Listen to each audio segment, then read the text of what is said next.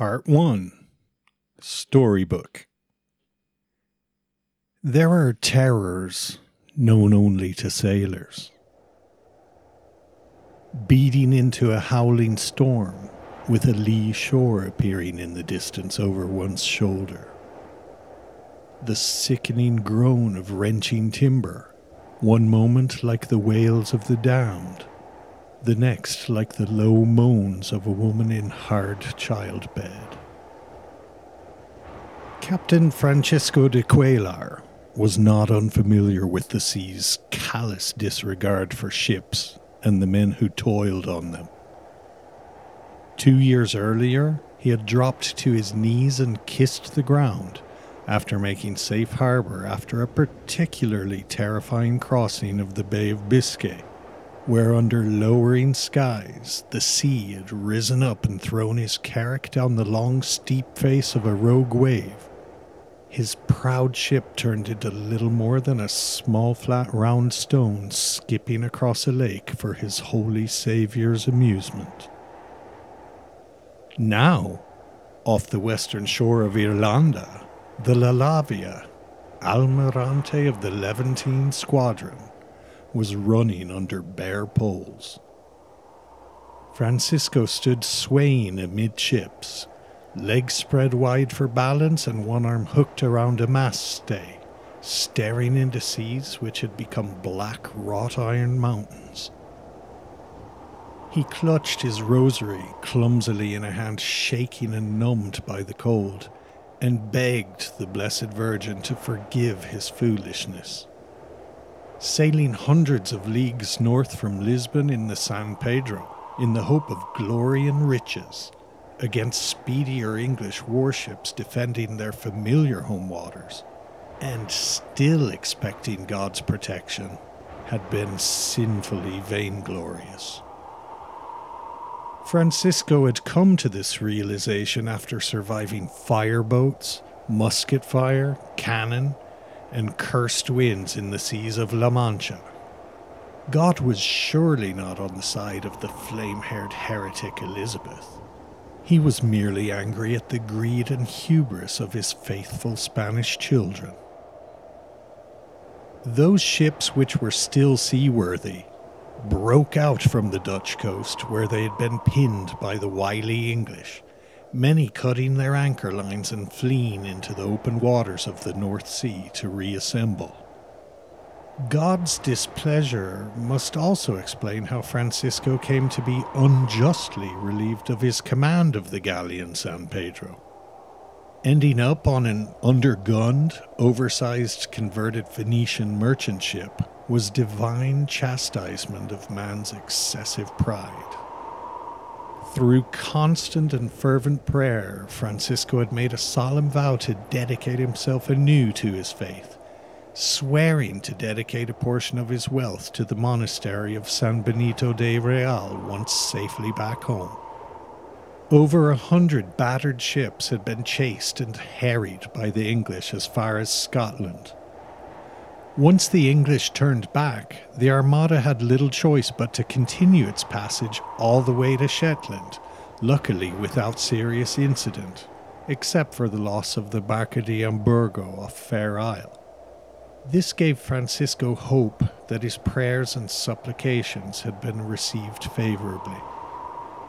They had then changed their bearing to the northwest, navigating the strait between Shetland and Orkney into the open North Atlantic, before changing their bearing again to the southwest, hoping for a clear run home to Spain. Hope and prayers failed. High seas, fog, mists, and constant squalls wreaked havoc and many ships became separated from the main fleet. Now sailing mostly by dead reckoning, the crew of these ships were completely unaware that the constant wind, waves, and mighty Gulf Stream had pushed them dangerously close to the rocky coast, including the badly leaking La Lavia, fast taking on water, even with a dozen of her expensive bronze cannon thrown overboard. In the final week of September 1588, luck and the grace of God deserted three carracks of the Levant squadron the La Lavia, La Juliana, and Santa Maria de Vision. Caught in another North Atlantic storm, the three ships attempted to lie at anchor and weather it out a mile or two off the northwest coast of Ireland. But on the fifth day, the wind and seas grew so severe that no anchor line could hold them. The massive rocky headland of Mullaghmore appeared out of nowhere from the spray shrouded sea ahead, like some ancient Leviathan god. Men soon cried out for Jesus and their mothers, as the next monstrous wave rose to twice the height of La Lavia's mainmast. The greatest of these waves lifted and carried all three ships half a mile distance in only two breaths, leaving them high and dry atop rocks which were only seconds before deep underwater, rocks now transformed into black limestone cliffs with a thousand white waterfalls. The next wave arrived, knocking them over and snapping the rudder of the Santa Maria before dragging all three ships back off the rocks and into the roiling, hellish waters the sound of splintering masts and cracking keels piercing the din. Hurled from the deck, Francisco was plunged into the cold water, frantically flailing until spotting what looked like a large wooden hatch floating nearby. Clambering upon it, he lay on his stomach, coughing and gasping.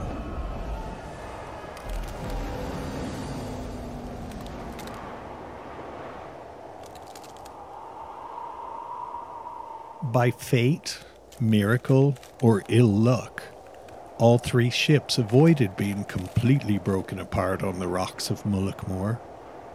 Now unable to be steered and with most crew overboard, the ships were carried another league or two farther south, beyond another rocky headland, where they were blown onto the long sandy shore at Streedagh in the land of Carbra. Here too the waves were merciless, and within an hour, all three ships lay broken in pieces. Wind and current had carried Francisco the same way, and still a few hundred yards from shore, he surveyed a scene of horror. The bodies of hundreds of drowned men rose and fell in the swells all around him, with the dead, the nearly dead, sea trunks, barrels, and broken wreckage all being propelled landward. Francisco raised his head, grimacing as his beard caught between the planks of his life saving raft, and saw dozens of men already lined along the strand above the breaking surf. Heartened, he began to paddle with his arms, desperate to join those safely ashore. By the time he had closed within 200 yards of shore, a cold hand had closed around his heart. The men waiting along the shore were not Spaniards.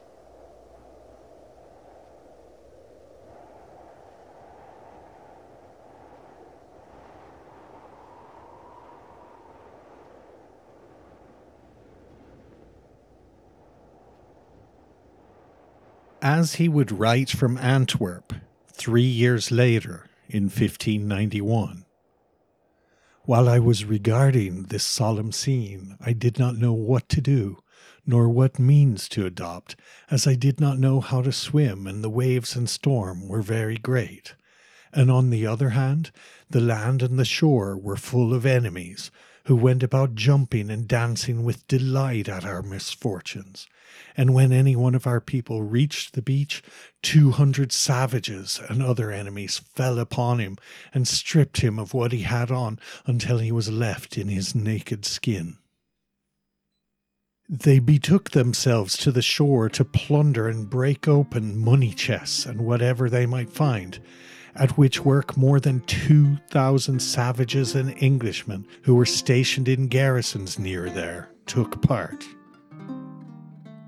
With great exertion, I righted myself upon my supporting timber, and supplicating Our Lady of Ontenar There came four waves, one after the other, and without knowing how or knowing how to swim, they cast me upon the shore, where I emerged, unable to stand, all covered with blood and very much injured.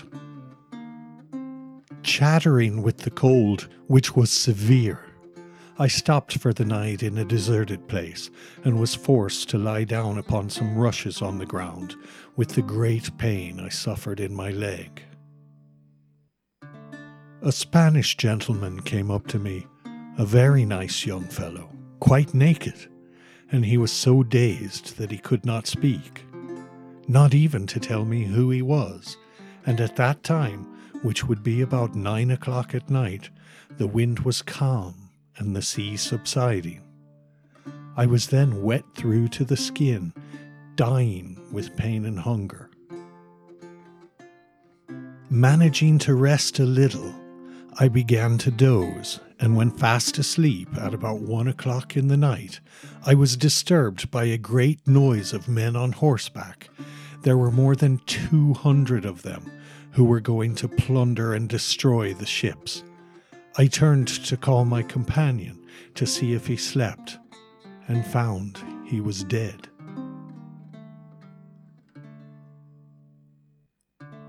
At the dawn of day, I began to walk, little by little, searching for a monastery of monks that I might repair to it or might recover in it as best I could, which I arrived at with much trouble and toil. I found it deserted, and the church and images of the saints burned and completely ruined, and twelve Spaniards hanging within the church by the act of the Lutheran English. I sallied forth speedily and betook myself to a road which lay through a great wood. When I had gone by it for the matter of a mile, I met with a woman of more than eighty years of age, a rough savage, who was carrying off five or six cows to hide them in that wood, so that the English who had come to stop in her village might not take them. As she saw me, she stopped and recognized me, and said to me, Thou Spain? I said yes to her by signs, and that I had been shipwrecked she began to lament much and to weep, making me signs that I was near her house, but not to go there, as there were numerous enemies in it, and they had cut the heads off many Spaniards.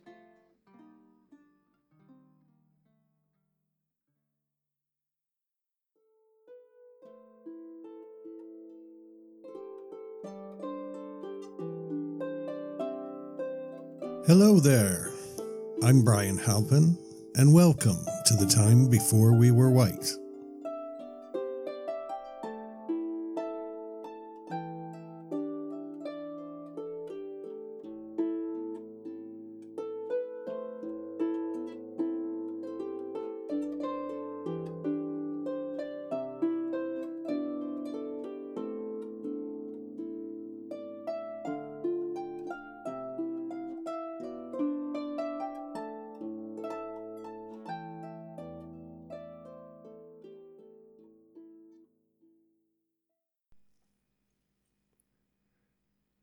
Part 2 Forty Shades of Irish.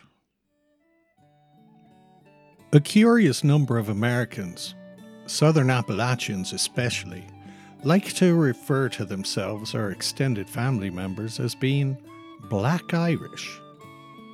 There are Facebook discussion groups catering to Appalachian Americans with tens of thousands of members, and almost weekly a so called expert pops up assuring other members that the Black Irish are a thing. And that thing is usually this. Loads of Irish people have black eyes, with dark hair and a dark complexion. They come from Spanish sailors stranded on Irish coasts during the naval retreat of the Spanish Armada in 1588. These sailors intermarried with local Irish girls. This oft repeated folk history, and the assertion that large sections of the native Irish population are dark in complexion due to this is, of course, utter claptrap. Just ask Francisco de Cuellar what happened to Spanish sailors. Here is some historical background. During the 1500s, English or Anglo Norman claims to kingship in Ireland, made way back in 1172 by Henry II of England, were little more than wishful thinking.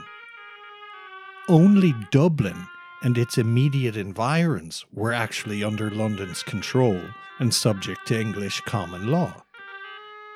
This part of Eastern Ireland, on the Irish Sea, was called the Pale.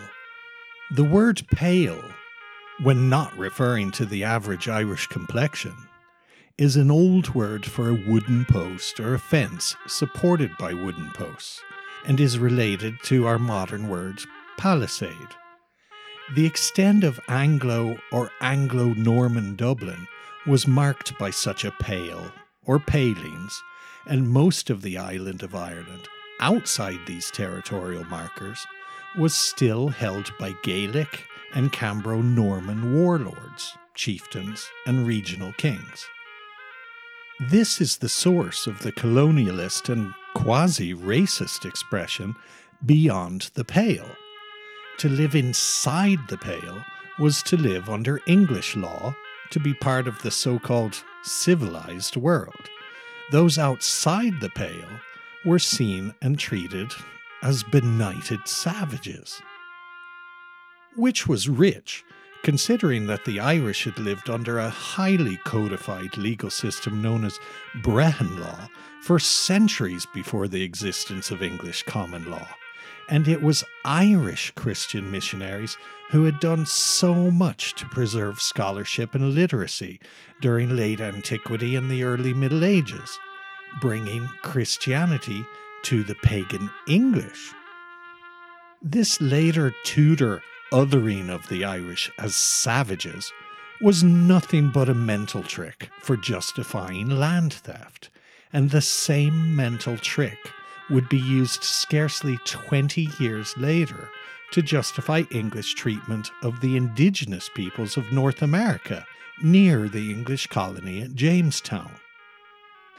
In the truest sense of the comparison, the Irish were a practice run for what would soon befall the Powhatan Confederacy and other indigenous American peoples. The ancestors of Ireland's Welsh Norman nobility, otherwise known as Cambro Normans, had arrived during the 12th century as mercenaries and warlords. By Elizabethan times, not only were they holders of much land outside the Pale, but many of these old Norman families had been intermarrying with indigenous Gaelic families for centuries. The imprint left by these people can clearly be seen in the number of surnames now considered Irish, but originally of Norman provenance Barry, Bellew, Burke, Darcy, Fitzgerald, Fitzmaurice, Keating, Lacey, Nugent, Roche, Taaffe, and many others. Far from the seat of Crown authority in London, these Normans who had gone native in Ireland were powerful, wealthy, and largely autonomous. And English monarchs did not like it. Successive Tudor monarchs during the mid to late 1500s, Mary I and her half sister Elizabeth I, sought to extend the English monarchy's power and forms of governance over the entire island of Ireland. Men such as Sir William Fitzwilliam, Lord Deputy of Ireland under Elizabeth I, were ruthless operators in this colonialist enterprise. This branch of the Norman Fitzwilliams was not from the Irish Norman nobility. Their seat of power was in the north of England, in Yorkshire. Sir William Fitzwilliam's execution of the Catholic Mary Stuart, Mary, Queen of Scots, at the behest of her cousin, the Protestant Queen Elizabeth I, was the final straw in the deteriorating relations between Catholic Spain and Protestant England. This act would, in fact, precipitate Spain's decision to launch the Spanish Armada, an attempted full scale invasion of England. So, when Francisco de Cuellar pitched up on a shore in Connacht in 1588, Elizabeth's regional governor there, Sir Richard Bingham, was already on a constant war footing with local Gaelic leaders. English and mercenary garrisons were in a state of paranoid and fevered preparation, ready to meet with extreme violence any attempt by Spain to land soldiers on Irish soil as a sort of backdoor into England. Any Spaniard found in Connacht was liable to summary execution. Any Irish person caught sheltering Spanish survivors of the Armada catastrophe in Connacht would also have been liable to summary execution. The Irish peasantry were already reeling from years of war being waged against them by the English. Crops and villages being regularly burned had left many Gaels homeless, starving, ill clothed, destitute, or dead. This is why many locals in late 16th century Carbery, present day County Sligo, were only too ready to plunder and loot Spanish shipwrecks and sailors, in what must have seemed like a rare godsend. The idea that these sailors might be stripped of their clothing and belongings on a beach, only to be taken afterwards into local hill camps and homes where they would be protected, reclothed, and fed by a ragged and hungry Irish population, is a scenario well beyond credibility to then think that these same impoverished people would risk imprisonment or death to marry their daughters off to landless foreigners, who would then go on to produce a new ethnic group called the Black Irish, right under the noses of English garrisons. well, that is not only hard to believe, it is simply absurd. Clearly, there must be other reasons for the existence of people called the Black Irish in America. And to uncover these reasons, we will first need to understand the nature of the Irish population of Ireland. Then we need to examine which groups of these Irish actually emigrated to America. And finally, what these groups of immigrants did once they got there. 31 million or about 1 in 10 Americans, claim Irish ancestry. This isn't all that surprising, as the first Irish arrived in North America with the settlers at Jamestown in 1607. The last Irish immigrants arrived about five minutes ago. But down the ages, there have been people of many different ancestral backgrounds who would eventually be called Irish. Let's walk through the four main population groups to settle the island of Ireland. Group 1 the prehistoric Irish and the Gaels, from about 12,500 years before present to the Viking invasions. Humans have been in Ireland continuously since the end of the last ice age, about 12,500 years ago. Just like the rest of Europe, Ireland saw later waves of immigration replace or absorb these earlier Upper Paleolithic and Mesolithic hunter gatherer populations. Around 6,400 years ago, Neolithic or New Stone Age incomers began to introduce a range of new technologies and cultural practices to Ireland, including cereal farming, livestock husbandry, weaving, pottery, and most notably, the building of elaborate stone monuments, the earliest of these being court tombs, with passage, portal, and wedge tombs becoming more common somewhat later. The use of metal in the form of copper, began with another wave of immigrants around four and a half thousand years ago. And these same people, known to archaeologists as the bell beaker culture, eventually took up bronze metallurgy about 500 years after this. The Irish Bronze Age was a time of prosperity and complex social organisation, and Ireland enjoyed one of the wealthiest and most highly developed civilizations in Europe at the time. It is worth pointing out that all waves of immigration to Ireland during the Neolithic and Bronze Ages arrived via Iberia, modern Spain and Portugal. Neolithic farming people from Iberia had deep ancestry from the Near and Middle East, while Bronze Age people from Iberia were descended from groups who had spread from the steppe lands of Western Asia, near enough to modern day Ukraine. Until recently, scholars tended to think that Ireland's Celtic language, Gaelic, arrived with yet another wave of immigrants during the Irish Iron Age, just two and a half thousand years ago. But now, the oldest iron artifacts found in Ireland have been dated to a few centuries earlier, suggesting a population continuum. In other words, an ancient Indo European Proto Gaelic language may well have arrived with the aforementioned early Copper and Bronze Age immigrants from Iberia. This would make the Gaelic language in Ireland of far greater antiquity than previously thought.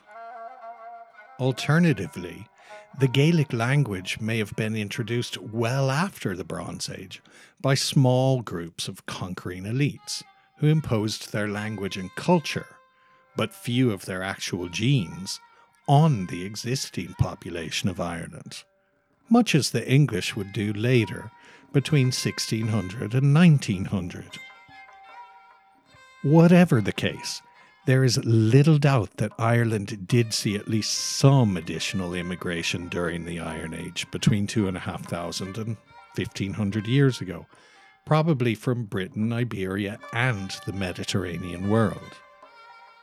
But even after these waves of immigration, the overall genetic profile of the Irish, especially in the west of Ireland, remained largely the same for the past four and a half thousand years. Setting aside questions of origins, there is another point which must be stressed and then repeated again and again. The people of Ireland never called themselves Celts. The pre Roman peoples of Britain never called themselves Celts. The Gauls of the place later known as France never called themselves Celts. This term, first used by Georgian and Victorian antiquarians, was based on the Greek word for peoples living north and west of the Alps in ancient times, people the Greeks called the Keltoi.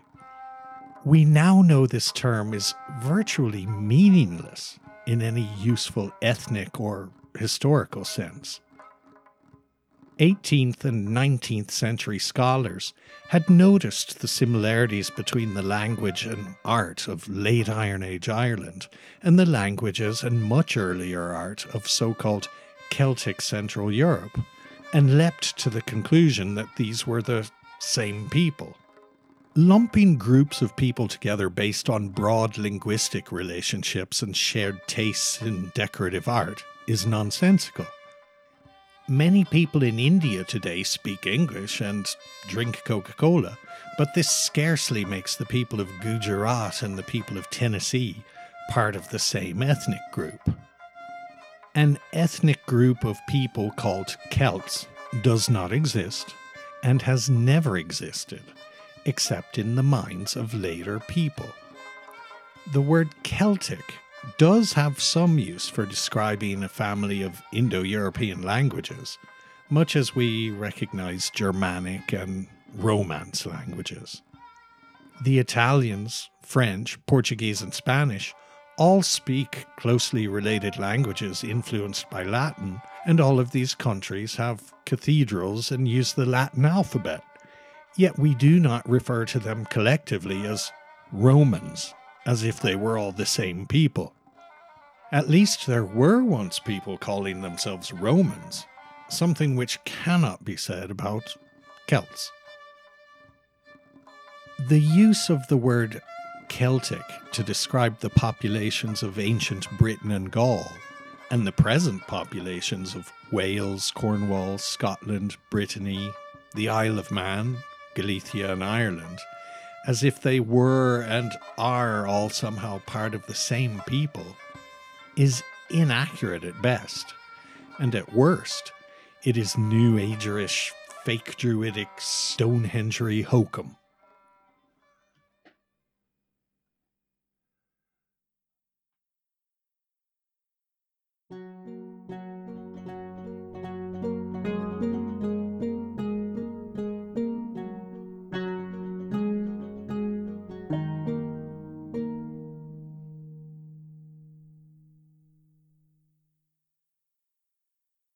On to Group 2 Irish of Viking descent. 795 to 1169 AD. Although the Irish were commercially interconnected with the Roman and Atlantean world, their Irish Gaelic culture would continue relatively uninterrupted until the age of the Vikings. While the Vikings are seen in the popular imagination mostly as warlike raiders, this only tells the story of the earliest Vikings, who were little more than Scandinavian pirates. As the 10th century wore on, piracy and raiding in England, Scotland, and Ireland from longphorts gave way to the building of proper trading stations and settlements almost any Irish river estuary where a longboat could navigate, evidence has been found of Scandinavian settlement. The Kingdom of Dublin was created by Vikings in the year 841. Cork, Limerick, Waterford, and Wexford also began as fortified Viking trade settlements. While the English would see most of their kingdoms plundered overrun, extorted, or controlled by Scandinavians between the years 800 and 1066, the same did not happen in Ireland. Various fiefdoms and minor kingdoms regularly changed hands between Viking and Gael, with most Vikings eventually forming part of settled communities and becoming Gaelicized in their language and culture.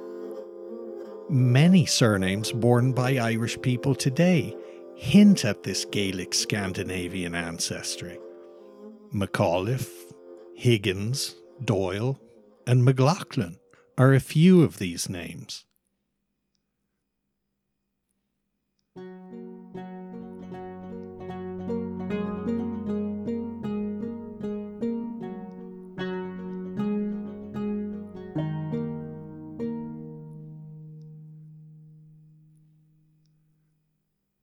Group 3 Irish of Norman descent. While the Irish and Viking elites were toing and froing in their battles for supremacy in Ireland, over the Irish Sea to the east, the ongoing struggles between the English and Vikings was brought to an abrupt end in 1066 by a warlord from France, William, Duke of Normandy, a man later known as William the Conqueror. As his noble title suggests, William was a Norman, essentially a descendant of Vikings who had first plundered and then settled in northern France. The clue to their earlier identity is in the words Norman and Normandy, these being Franco Norse terms meaning Northman and place of the Northmen. These Northmen or Normans had lived for generations on coastal land ceded to them by Frankish kings, with England visible in the distance on a clear day. Just as the Vikings in Ireland had become Gaelicized over time, the Vikings in Normandy had become Frenchified, to use an unscholarly term. Using heavy cavalry, followed by the rapid construction of motte and bailey fortresses, these Normans were quickly able to overwhelm English defenders, occupying much of England and Wales within a few decades. And it was warlord Normans from Wales, such as Richard de Clare, the Earl of Pembroke, also known as Strongbow, who landed in Ireland in 1170, soon taking possession of many Hiberno Norse towns such as Dublin and Waterford. Confederations of Gaels assaulted and besieged these Norman held towns, but the situation eventually resolved into a stalemate. Norman and Irish elites eventually began to intermarry, and for the next 350 years, Ireland remained a patchwork of Gaelic, Hiberno Norse, Anglo Norman, and Hiberno Norman polities. These petty chiefs, minor kings, and regional lords of places like Leinster, Ulster, Tyrconnell, Connacht, Munster, Breffni, and Meath were subjects of England on paper, but not on the ground. That is, until the Tudors and Stuarts came along during the late 1500s and early 1600s.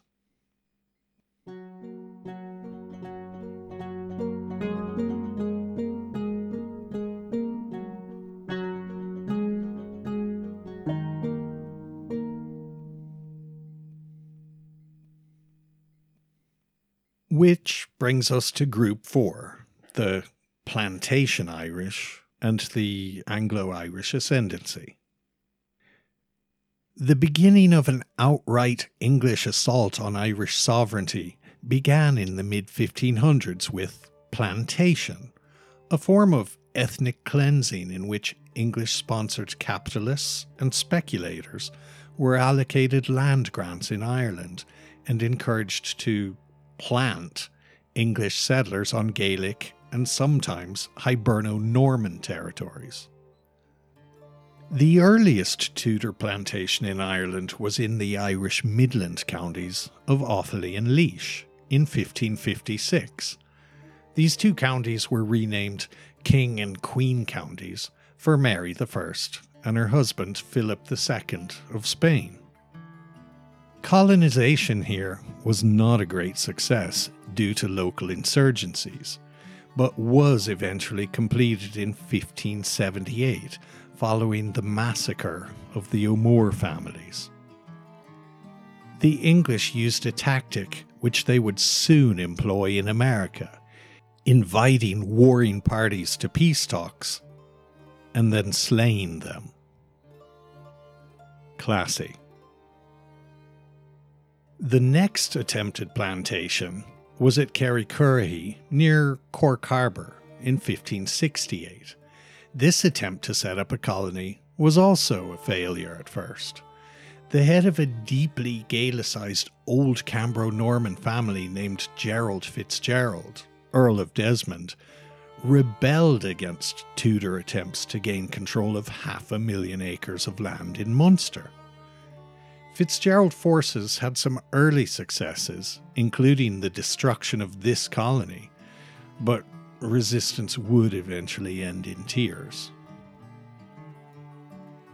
The first attempt to create an English colony in Northern Ireland took place in East Ulster between 1571 and 1575. This early attempt at planting English colonies in Ulster was abandoned after only three or four years, but not before the English had committed atrocities like the massacre of Irish women, children, and elderly at Rathlin Island. Again, classy as ever. A second attempt to plant English and Welsh colonies in Munster followed the crushing of the Second Desmond Rebellion in 1583 most of these settlements were destroyed by the Irish in 1598 during the Nine Years' War, but these colonies were back with a vengeance after English victory in 1603.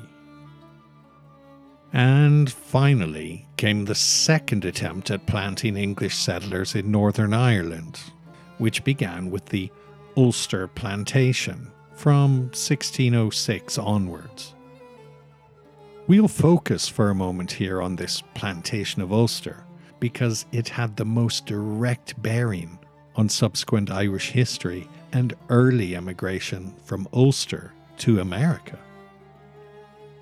First of all, where and what exactly is Ulster?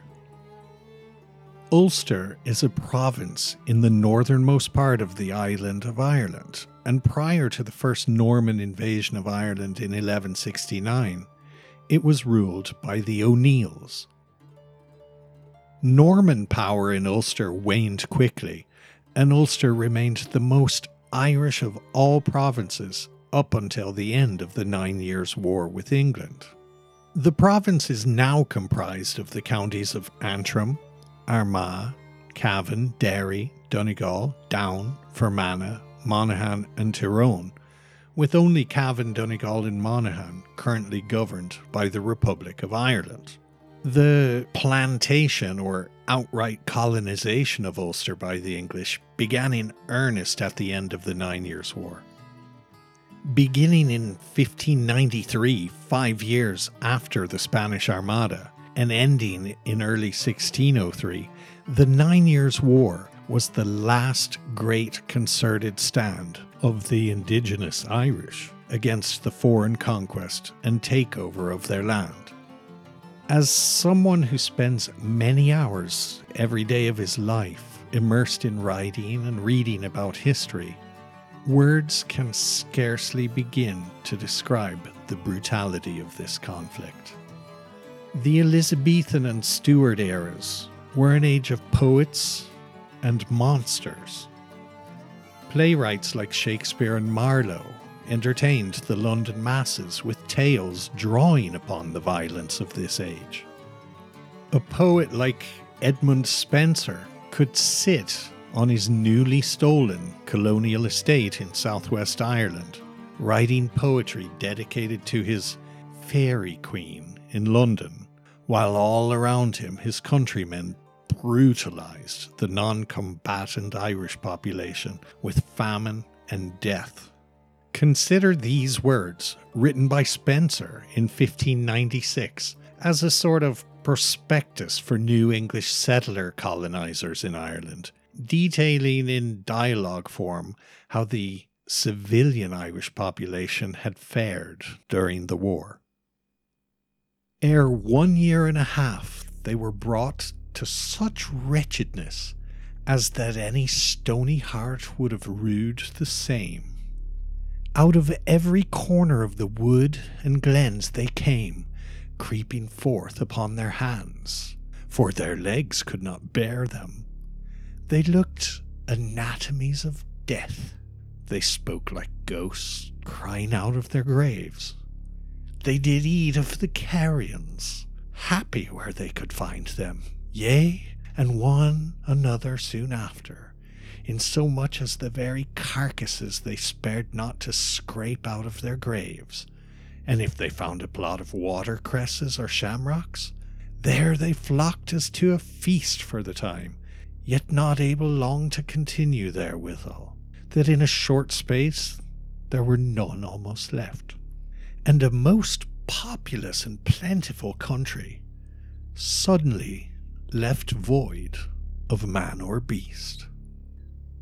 Carrions, by the way, meant corpses. Spenser's close friend and wealthy neighbour in the province of Munster, Walter Raleigh, also wrote poetry in between acts of unspeakable savagery committed as a soldier. A college dropout, far better known as a courtier and favourite of Queen Elizabeth, no allowances for just the way things were back then can hide or excuse the fact that Raleigh was a butcherer of humans. Prisoners of war, women, children, it didn't matter. Bodies of the slain Irish were desecrated, with heads lopped off and sent on wagons to Dublin in order to be placed on spikes around the city as a form of psychological warfare and as a clear warning to any recalcitrant Irish. Then and now, politicians and war leaders take great pains to disguise their real ambitions behind false moral justifications for violence. An outlier in this regard, Raleigh was at least upfront about things. Quote, the miseries of war are never so bitter and many as when a whole nation, or a great part of it, forsaking their own seeds, labour to root out the established possessions of another land, making room for themselves. Unquote. Fighting in Ulster a couple of hundred miles to the north, English commander Arthur Chichester reported after one scorched earth raid. We have killed, burnt, and spoiled. Within four miles of Dungannon, we have killed above 100 people of all sorts, besides such as were burnt, how many I know not, for we spared none of what quality or sex soever, and it hath bred much terror in the people. Many locals were reduced to cannibalism. Men fighting under Chichester reported coming upon five orphaned, starving children eating a dead woman. Their mother. A perfect storm of bad weather, bad harvests, and war soon caused famine all over Ireland, but especially in Ulster. Fynes Moryson, secretary to Lord Mountjoy, another commander of English forces in Ulster, would write No spectacle was more frequent in towns and ditches, and especially in the wasted countries, than to see multitudes of these poor people dead, with their mouths all coloured green by eating nettles. At least sixty thousand, and probably closer to 100,000 men, women, and children are believed to have starved to death in the province of Ulster alone. Not as an unfortunate side effect of conflict, but due to the intentional use of famine and other scorched earth tactics as weapons of war. The English exchequer was nearly bankrupted by this war, which meant that they had no way to fund the plantation of Ulster with government money. This situation meant that private capitalist speculators were more or less given free rein to colonize much of the land taken from the Irish, with land being offered at pennies per acre. It is by no means a poor comparison to see Ulster during the 1600s as similar in many ways to the Appalachian frontier of the late 1700s and the Wild West of the 1800s in America. In the post war free for all, those with money and connections, corporations and wealthy elites, were able to gain control of large tracts of land these people would in turn advertise for settlers, much as land speculators and railway barons later did in the American West. Settlers and manual labourers piled in from England, Wales, Scotland, and elsewhere. Most of the English were from northern counties and the border region with Scotland. Most of the Scots, but not all, were from the lowlands and southwest of Scotland, while many of the Scots who settled in County Fermanagh were from the Borders region with England. The Welsh, who were often the forgotten settlers of Ulster, were of course only a stone's throw from Ireland to begin with. Another large Irish rebellion would take place in Ulster in 1641, but would eventually be put down by none other than Oliver Cromwell, nemesis of the Catholic Irish. A man we'll hear more about a little later. The indigenous Irish did not disappear. Far from it. But they were made second and third class citizens in their own country for the next 250 years, under what is known as the Anglo Irish Ascendancy. Ulster and the rest of Ireland came under the firm control of mostly Protestant English, Welsh, and Scottish settlers and their descendants, who guarded their privileged access to political and economic powers zealously.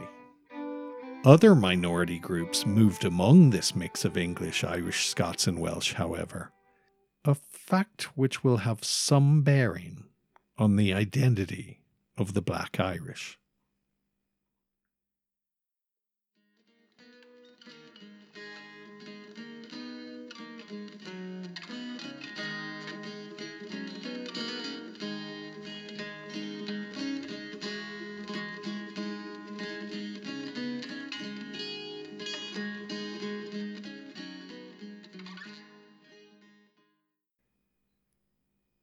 Part 3 The Problem of the Scots Irish. If the word Celt is the most overused and misused term in European history, then the most overused and misused term in American history, right up to the present day, is the word race. Probably the second most overused and poorly understood term in America is the ethnic descriptor Scots Irish. And just like the word race, the term Scots Irish has become so overwhelmingly part of American self identity in some quarters that to call it out as a dubious ethnic identity gets about the same notice as a low whisper in a thunderstorm when anyone actually does take notice, they tend to be self identified Scots Irish Americans, a clique who can become extremely defensive and sometimes downright aggressive about their blood. And why wouldn't they? Any non academic history of 18th century America will try to assure the reader that the Scots Irish are a special breed, that the Scots Irish were born fighting, that the Scots Irish were the most important soldiers during the American Revolution and the War of 1812, that the Scots Irish were the pioneeringest pioneers at the bleeding edge of the American frontier, that Southern Appalachian culture, past and present, is pretty much the legacy of doughty Scots Irish settlers, whether feuding, serving in the military, or distilling whiskey. Everything which makes Southern Appalachian culture distinct is claimed as Scots Irish. Religion, music, dance traditions, you name it. All of this, and more, has been repeated so often by so many that it has become almost a universally received wisdom, a foundational story as unshakable as America's belief in its own exceptionalism. And just like most foundational stories told by peoples around the world, the story of America and her Scots Irish is a story assembled and composed from gilded half truths, exaggerations, one sided distortions, agenda driven propaganda, misunderstandings, and not a few outright lies. Much of this fetishization of Scots Irish identity clearly lies in these people being imagined as the right kind of American ancestors to claim in the anti English years after the American Revolution. For American country folks, a Scots Irish identity ticked all the right boxes white, non elite, Protestant, and supposedly more down to earth and manly, if you like, than the effete English. This elevating of the Scots Irish onto a pedestal overlooking and commandeering the narrative landscape of early American history, especially Southern Appalachian history, is so all pervasive and problematic that we will probably need to dedicate an entire podcast episode to the subject sometime in the near future. Still, a few things about these so called Scots Irish must be made clear now before we can continue with our search for the Black Irish. Most Americans and Appalachians who claim a Scots Irish identity base this on a wished for ethnic and cultural continuity, which simply did not survive the American expansionist project. Besides, people from Ulster arriving in Pennsylvania and elsewhere during the 1700s were not an homogenous group to begin with, nor did they marry only among themselves. Some communities did form during earliest days, as can be seen in the many Ulster place names being given to settlements, especially in Pennsylvania. One of these groups or communities who were definitely cohesive and clearly Ulster Presbyterian were the Paxton Rangers, a vicious and bigoted gang of squatters and settlers along the Susquehanna River of Pennsylvania during the 1760s. The so called Paxton Boys and their community encroached on backcountry land which had been set aside by treaty for the peaceful Susquehanna and Conestoga people decades earlier. Without even attempting peaceful cohabitation, this Paxton militia engaged in outrageous acts of violence toward indigenous men, women, and children, with Benjamin Franklin himself writing that the Conestoga would have been safe among any other people on earth, no matter how primitive except for white savages from Peckstang and Donegal.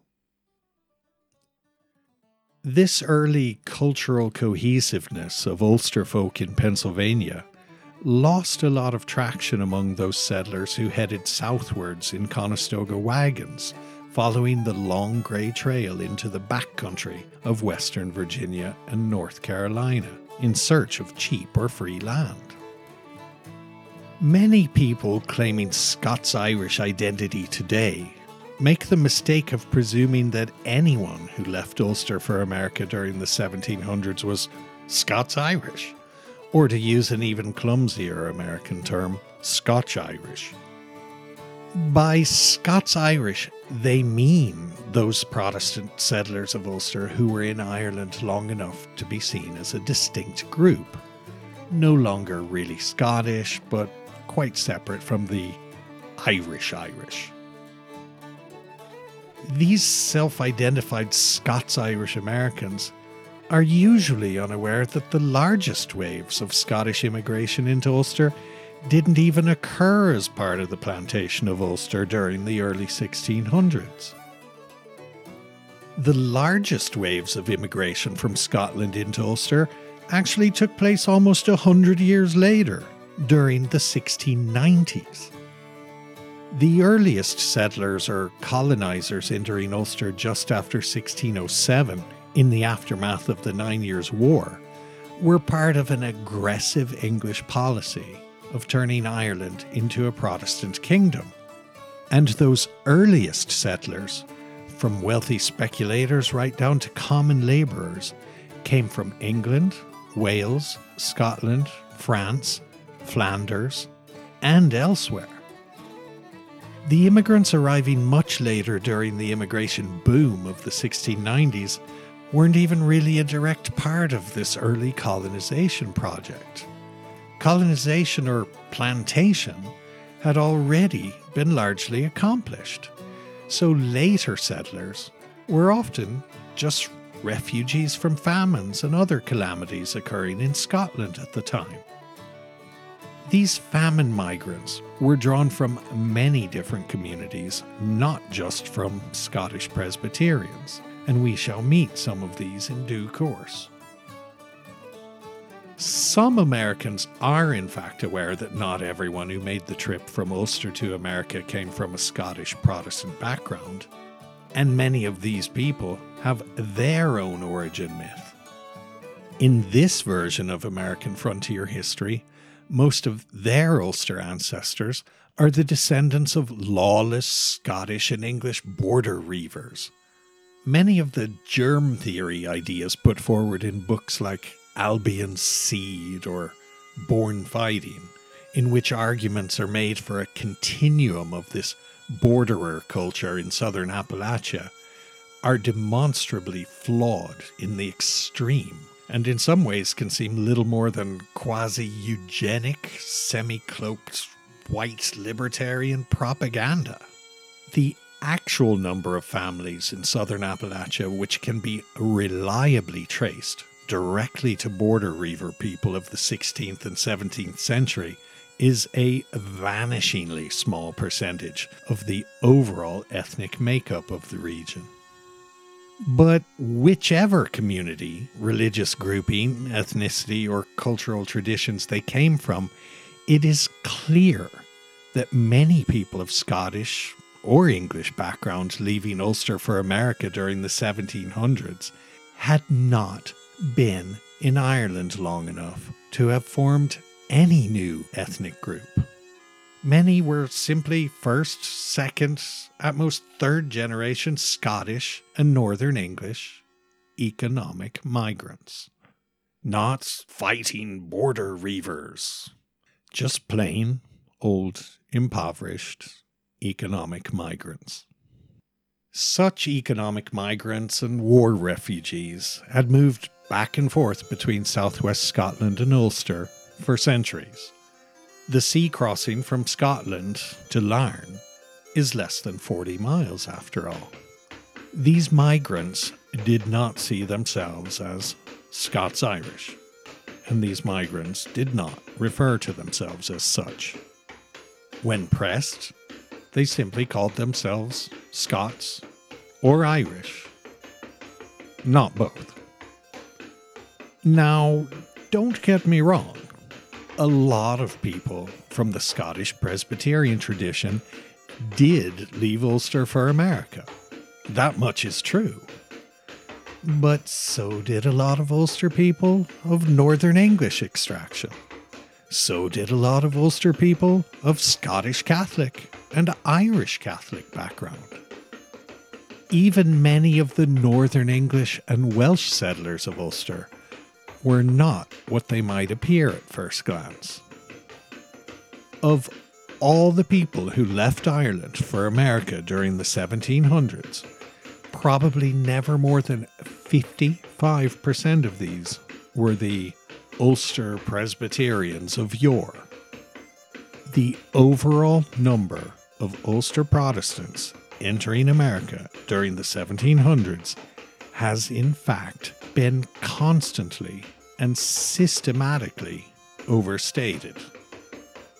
And the number of these Ulster Protestants who left places like Pennsylvania to settle in southern Appalachia, as a percentage of the overall Appalachian population, has also been grossly overestimated. For many reasons, almost none of them good. The simple fact of the matter is that southern Appalachia is one of the most ethnically mixed places in the USA, and almost no one with deep roots there can legitimately claim that Scots Irish forms the greater part of their genetic inheritance. It's almost as if many mixed ethnic people want to throw a big white blanket of Scots Irishness over every hill and holler in southern Appalachia.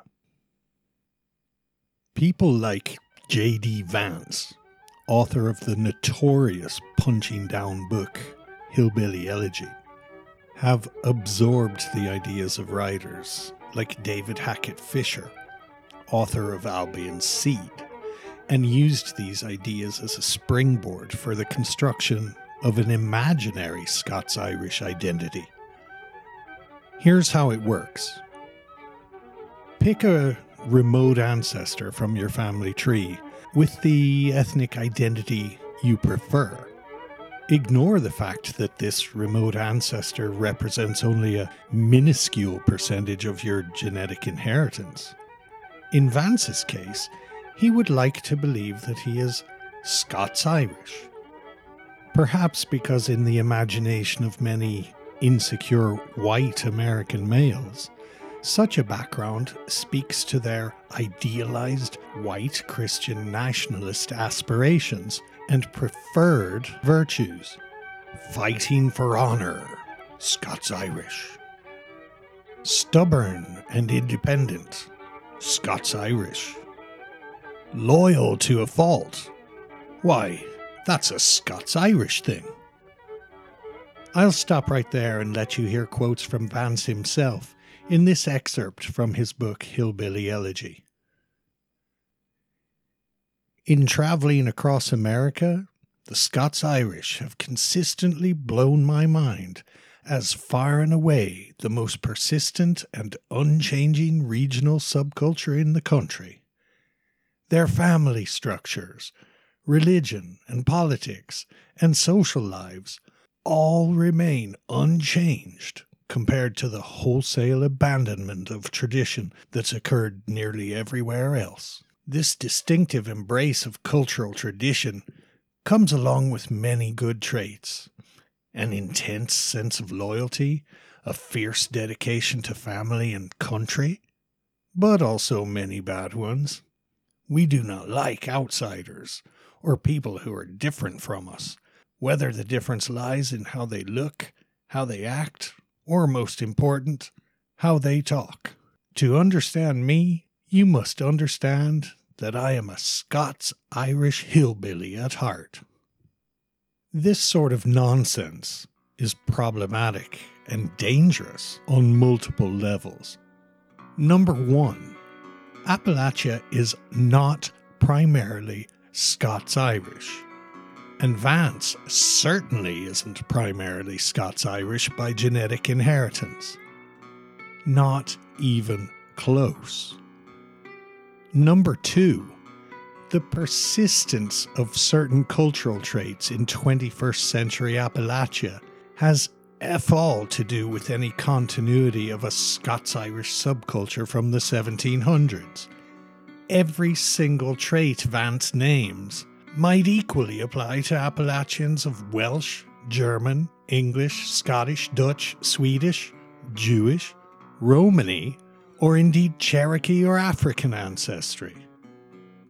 There is one aspect of this culture seen in America which might be described as being especially Ulster Protestant, but self identified Scots Irish people rarely mention it. This would be a familiarity with the actual mechanics of colonialism and how to use violence to maintain economic supremacy over a disenfranchised indigenous population.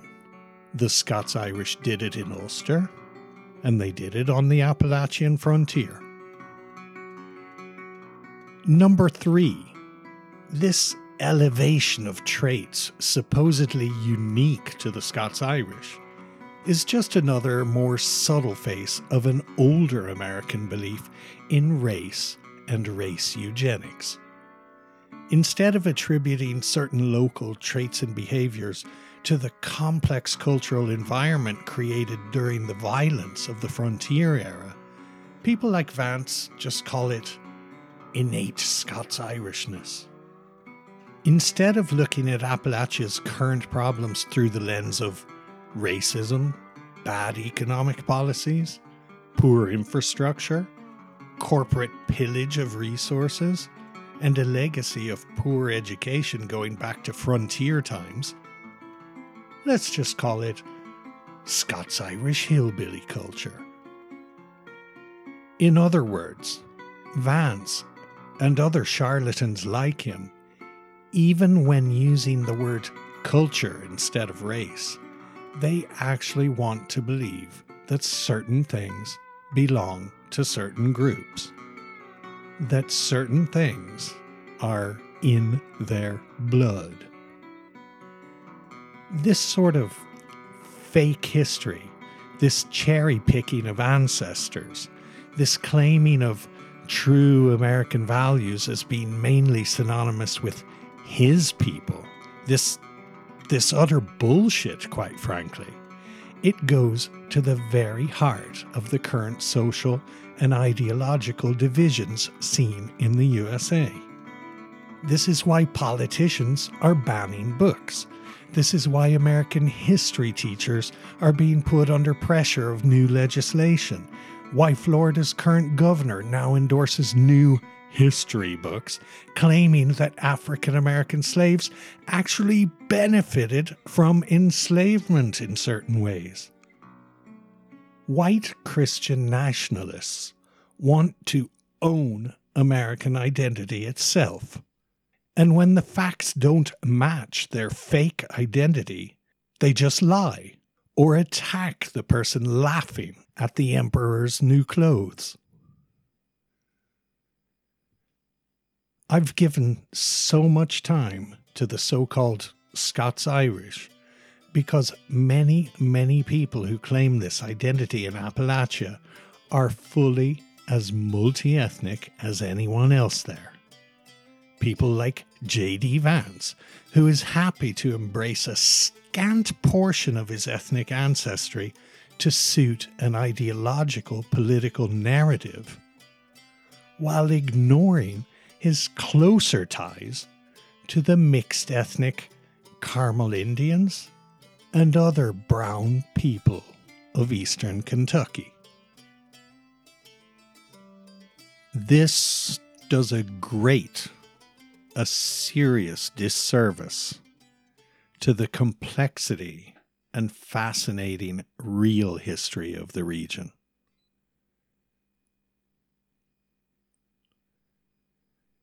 Members of the Before We Were White podcast discussion forum can find academic papers laying all of this out in detail in our show notes. But this podcast will mostly dispense with the term Scots Irish and stick with the less contentious term people from Ulster when mentioning those who arrived in America on ships which had departed from ports in Northern Ireland. At this point, many listeners might be thinking, okay, so you've mentioned the fact that Ireland has a mixed population of people descended from Gaels, Vikings, Normans, English, Welsh, and Scottish people. You've explained how being Irish is more complicated than people might think. But all of these people were still Northwest European white folks, right? Where do the black Irish come into this? For the answer to that, please join us in a week or two for part two of Black Patty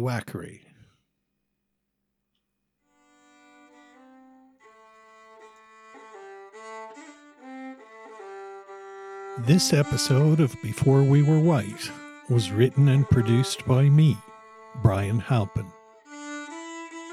Additional music by Steph West, Dave McLaughlin, Ray Cohn, and Rodney Lancashire. This week, we reached the milestone of over 10,000 listeners. This is humbling because our growing audience is due to every single listener out there and the unstinting belief shown by some very special supporters, old and new. My deepest gratitude goes to Leanne and Jane who've been there from the very beginning. Big thanks to Pam, Elizabeth, Karen, John, and Sandy from our Patreon page, and all the others who have supported us on Buy Me a Coffee and PayPal. And finally, a special fist bump to Rhiannon and Tara, who have championed this podcast in ways which have exposed it to a bigger audience. Until next time, goodbye.